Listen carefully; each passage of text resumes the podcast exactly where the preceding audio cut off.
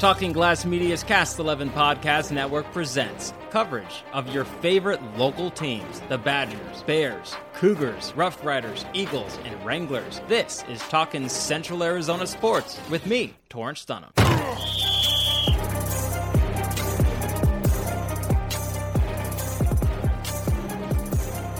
After a couple of winter storms, sports in northern Arizona returned this week and this show does as well after last week's episode was skipped, since, quite frankly, the storms forced multiple cancellations and made it so there wasn't much to talk about.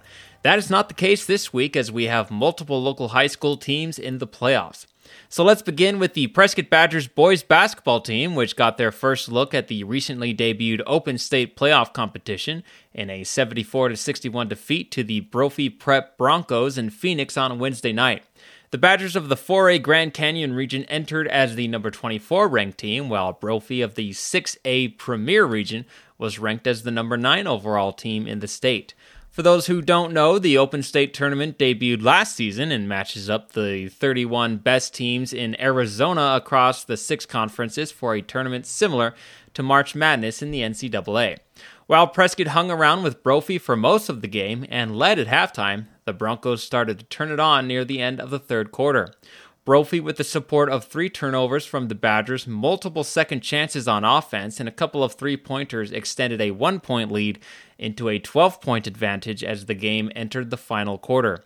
The Broncos would keep the Badgers at arm's length the rest of the way as Brophy weathered a Prescott comeback attempt in the final three minutes, not letting the lead fall to any less than eight points. Here's what head coach Travis Stedman said about the loss. Uh, you know, we struggled on the offensive glass. I mean, they, they really killed us over there. We didn't defensively rebound very well.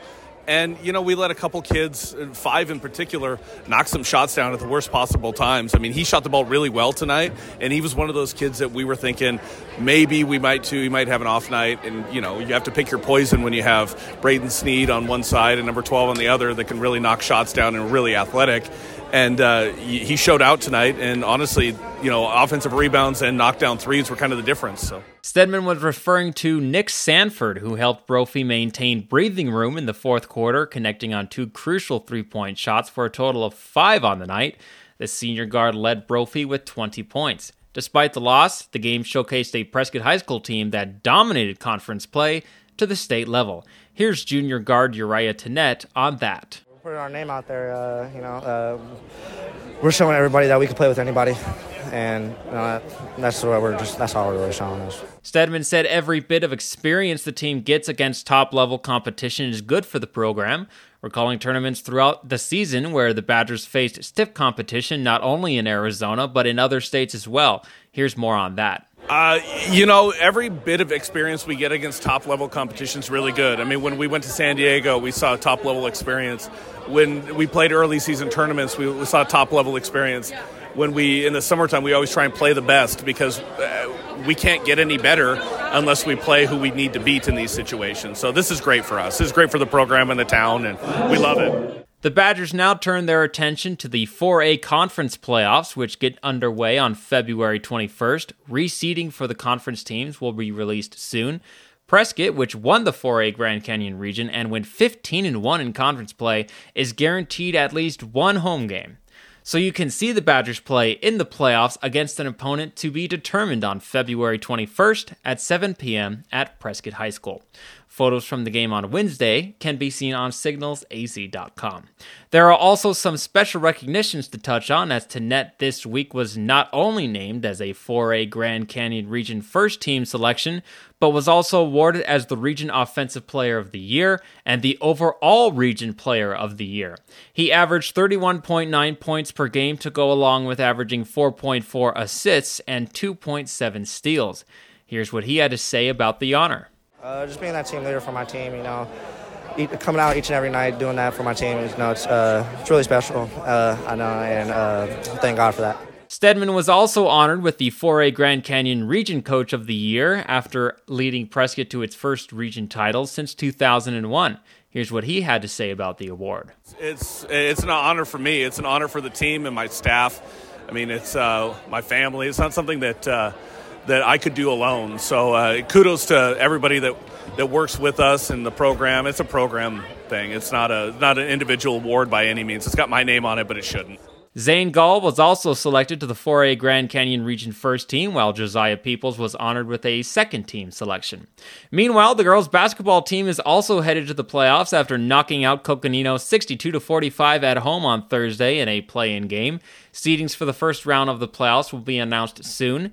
The Badgers went 13 and 4 overall in the regular season and 9 and 2 in the region, finishing behind Flagstaff, which lost on Thursday night in round 2 of the girls Open State playoff against number 6 ranked Pinnacle in a heartbreaker, 58 to 56 they will return to the 4A playoffs. Players on the Badgers girls basketball team were also honored this week as Addison Christian Darrow was named to the region first team and won the Offensive Player of the Year for the 4A Grand Canyon region. Teammate Isabella Abbott was named the Defensive Player of the Year for the region and also selected to the first team.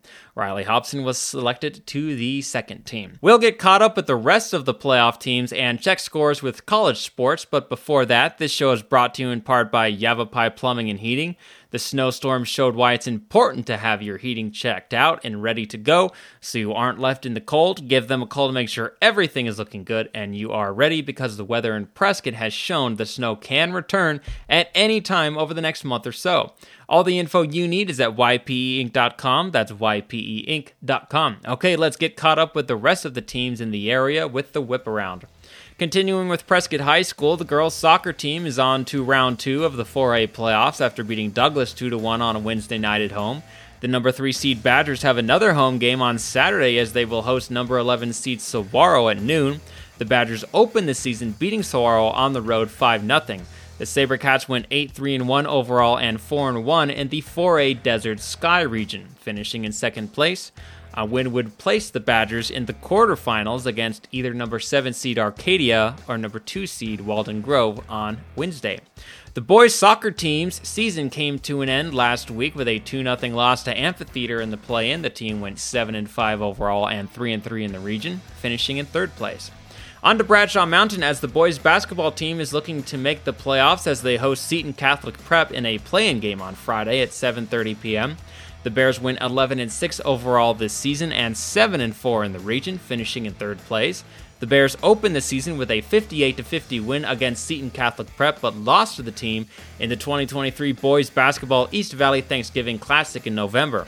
Seton Catholic Prep went 8 9 and 1 overall and 4 5 and 1 in the 4A Desert Sky region. The girls' basketball team on Wednesday fell to Eastmark 53 to 18 in their play-in game, ending the season. The Bears went 6 and 10 overall and 4 and 6 in region play. The Bears boys soccer team is on to the second round of the playoffs after beating Amphitheater at home on Tuesday 4 2. The number 8 seed Bears head to the quarterfinals against number 1 seed Flagstaff on the road Saturday at 11 a.m. A win would place the Bears in the semifinals against either number 5 seed Thunderbird or number 4 seed Salpointe Catholic on Tuesday. The Bears lost to Flagstaff earlier this season at home, 2 1. Touching on Chino Valley quickly, the season's ended for the boys and girls basketball teams last week. The boys lost to Camp Verde 77 to 61 to finish 5 and 12 overall, while the girls also lost to Camp Verde 49 to 11 to finish 3 and 14 overall. On to college sports, starting with Embry Riddle as the women's basketball team has won six straight games after beating Westcliff at home on Thursday 81 71. Ariana Gonzalez led the team with 28 points in the win. At 14 and 11 overall and 12 and 5 in the conference, the Eagles on Saturday have their final home game of the regular season against St. Catharines starting at 2 p.m. The men's team on Thursday had their three game winning streak snapped in a 71 65 loss to Westcliff at home as they fall to 7 17 overall and 6 11 in conference play. They have their final home game of the regular season on Saturday against St. Catharines starting at 4 p.m. The baseball team, which has struggled in February, looks to get things steady, starting with a road game against Arizona Christian on Tuesday at 7 p.m. The team is 5 and 7 overall on the season. The softball team had their three game winning streak broken on Saturday, falling to Hope International 8 0 in the second game of a doubleheader after beating the team earlier in the day 2 1. At 4 and 4 overall, the Eagles play in a tournament over the weekend against Johnson and Central Methodist on Friday, Rio Grande and Thomas on Saturday, and Coastal Georgia on Sunday.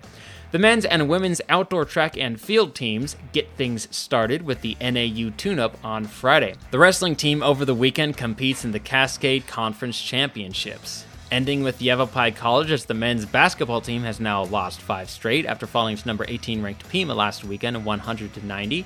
They play Eastern Arizona on Friday and Saturday. The Rough Riders are 11 and 14 overall and 4 and 10 in the conference.